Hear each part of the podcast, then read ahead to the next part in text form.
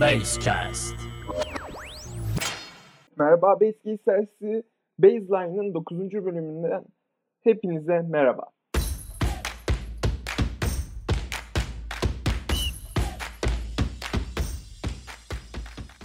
Evet son haftaya kaldık sadece artık. Neredeyse lig bitti diyebiliriz. Mükemmel bir lig izlediğimizi düşünüyorum bu sezon. Genele baktığımızda ben cidden hoş bir lig izlediğimizi düşünüyorum bu sezon. Ne olacak bilmiyorum. Cidden o kadar karıştı ki durumlar artık. Yani önümde bir önümde 32. ve 33. haftanın maçları var, skorları var. 34. haftanın maçları var.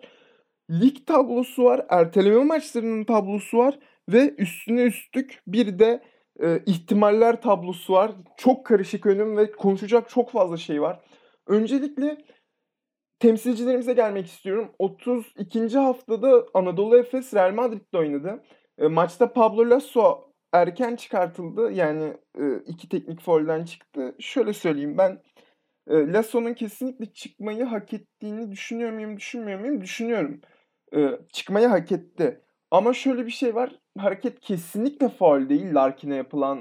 Yani Larkin'in yaptığı hareket diyeyim hatta yani. Çünkü Larkin'e yapılan bir hareket yok. E, kesinlikle faul değil. O yüzden Lasso itirazında çok haklıydı. Son derece haklıydı. Ama e, o kadar itiraz edersen tabii ki de çıkarsın. Ama biraz şöyle söyleyeyim. Bu tip koçları maçtan çıkartmanın özellikle maç ortasında maçtan çıkartmanın biraz oyun ruhunu öldürdüğünü düşünüyorum.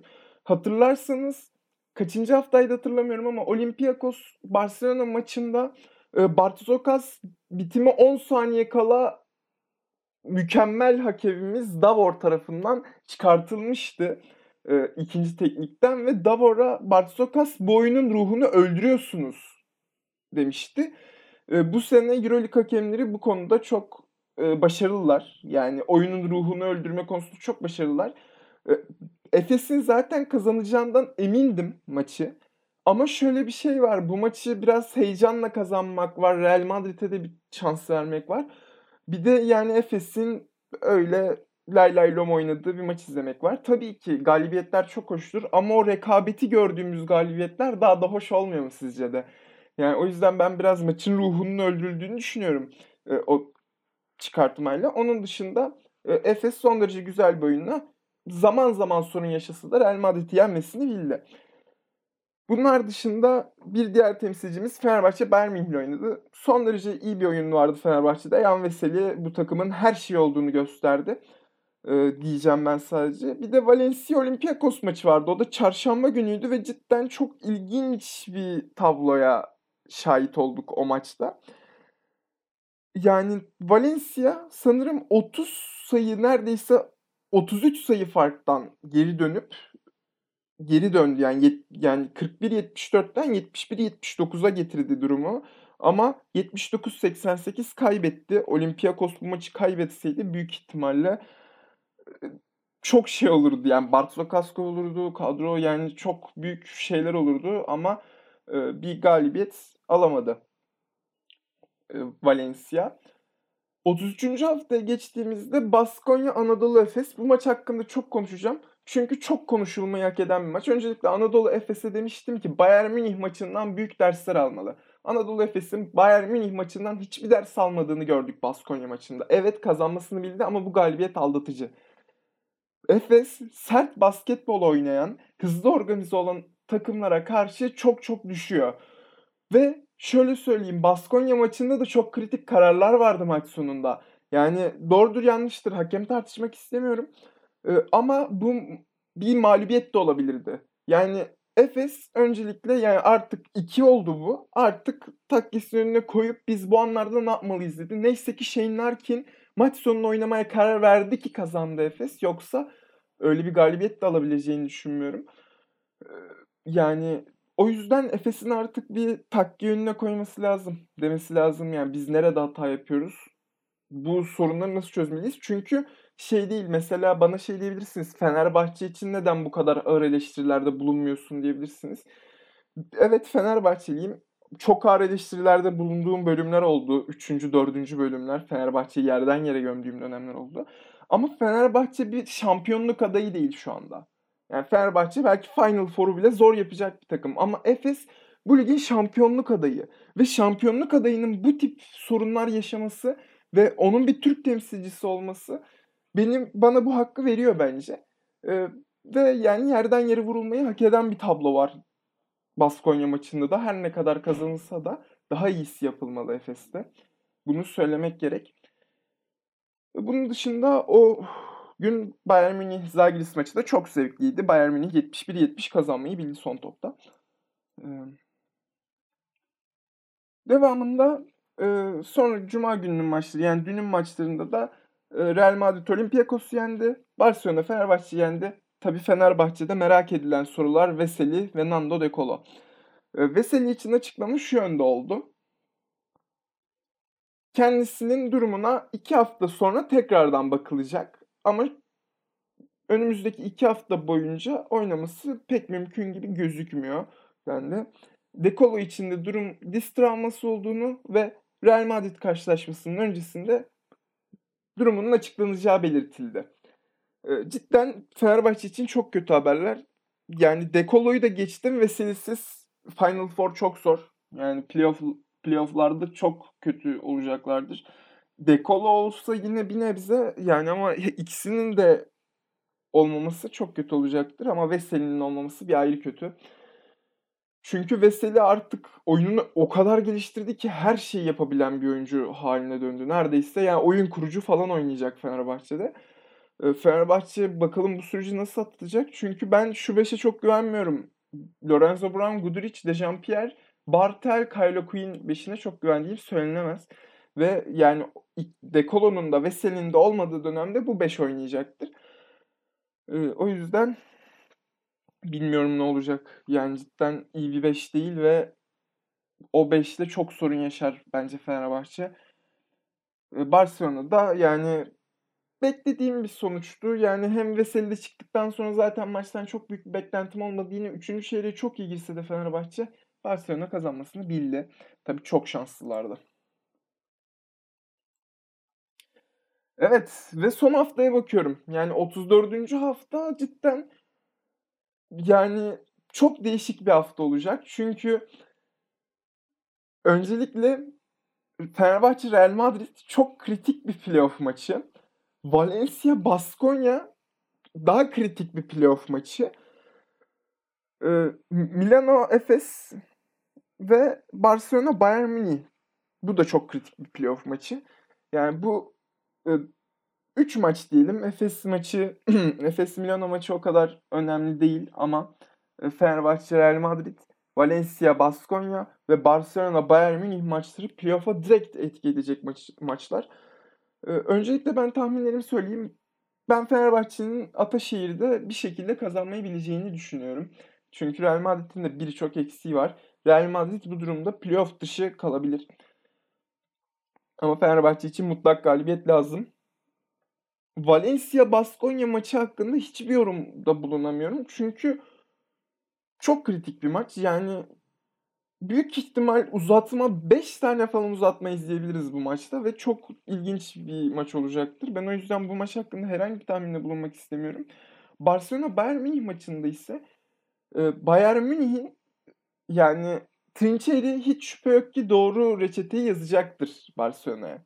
Yani e, ama e, ne olacak, ne, ne yapacak bilemiyorum. Umarım e, kazanmasını bilir ve playoff'u en azından üst sıralarda yani 6. falan bitirir. Bilemiyorum yani. E, ve ihtimaller tablosuna geçmek istiyorum. Şimdi şöyle bir ihtimal var. Fenerbahçe Real Madrid'i yenmeli. E, Milano Efes maçı Fenerbahçe için çok kritik bir maç.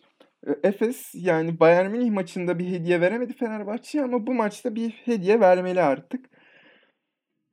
Barcelona, CSK ve Efes ilk üçü garantiledi.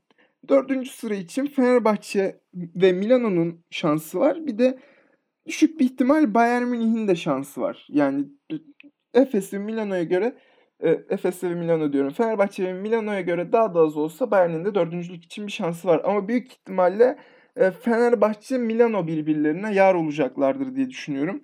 E, Efes'le de Bayern Münih'in e, takılacağını düşünüyorum. Ve Bayern Münih Efes'i playoff'larda çok zorlayacaktır. Üçüncü maça gidebilecek bir seri diye düşünüyorum. Devamında devamını bilmiyorum yani 7 ile 8 çok karışık. Hatta Bayern Münih 7. de bitirip CSK ile oynayıp yani Bayern Münih'i şöyle söyleyeyim. Burada kiminle oynarsa oynasın Final Four şansı bence o hani ilk dördün dışındaki takımlarda çok yüksek. Büyük ihtimalle Fenerbahçe'de 5. veya 4. olacaktır. Fenerbahçe'nin de Milano ile oynarsa şansı çok yüksek bence Final Four yapmak için. Ee, diyeceklerim bu kadar bu konu hakkında.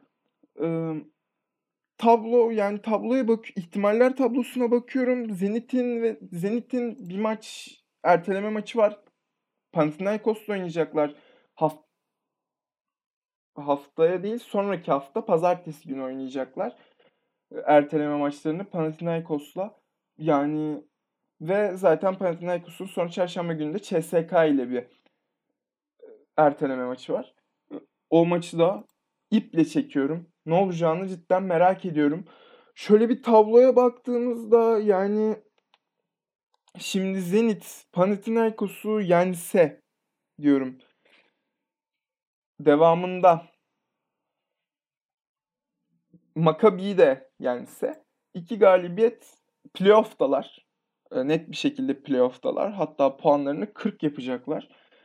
Yani Real Madrid Fenerbahçe'ye yenilirse 38'de kalacak ve bu durumda yani Valencia ile Baskonya arasındaki ikili averaja bakılacak. Yani yani Valencia ve Baskonya hangisi yener bilmiyorum.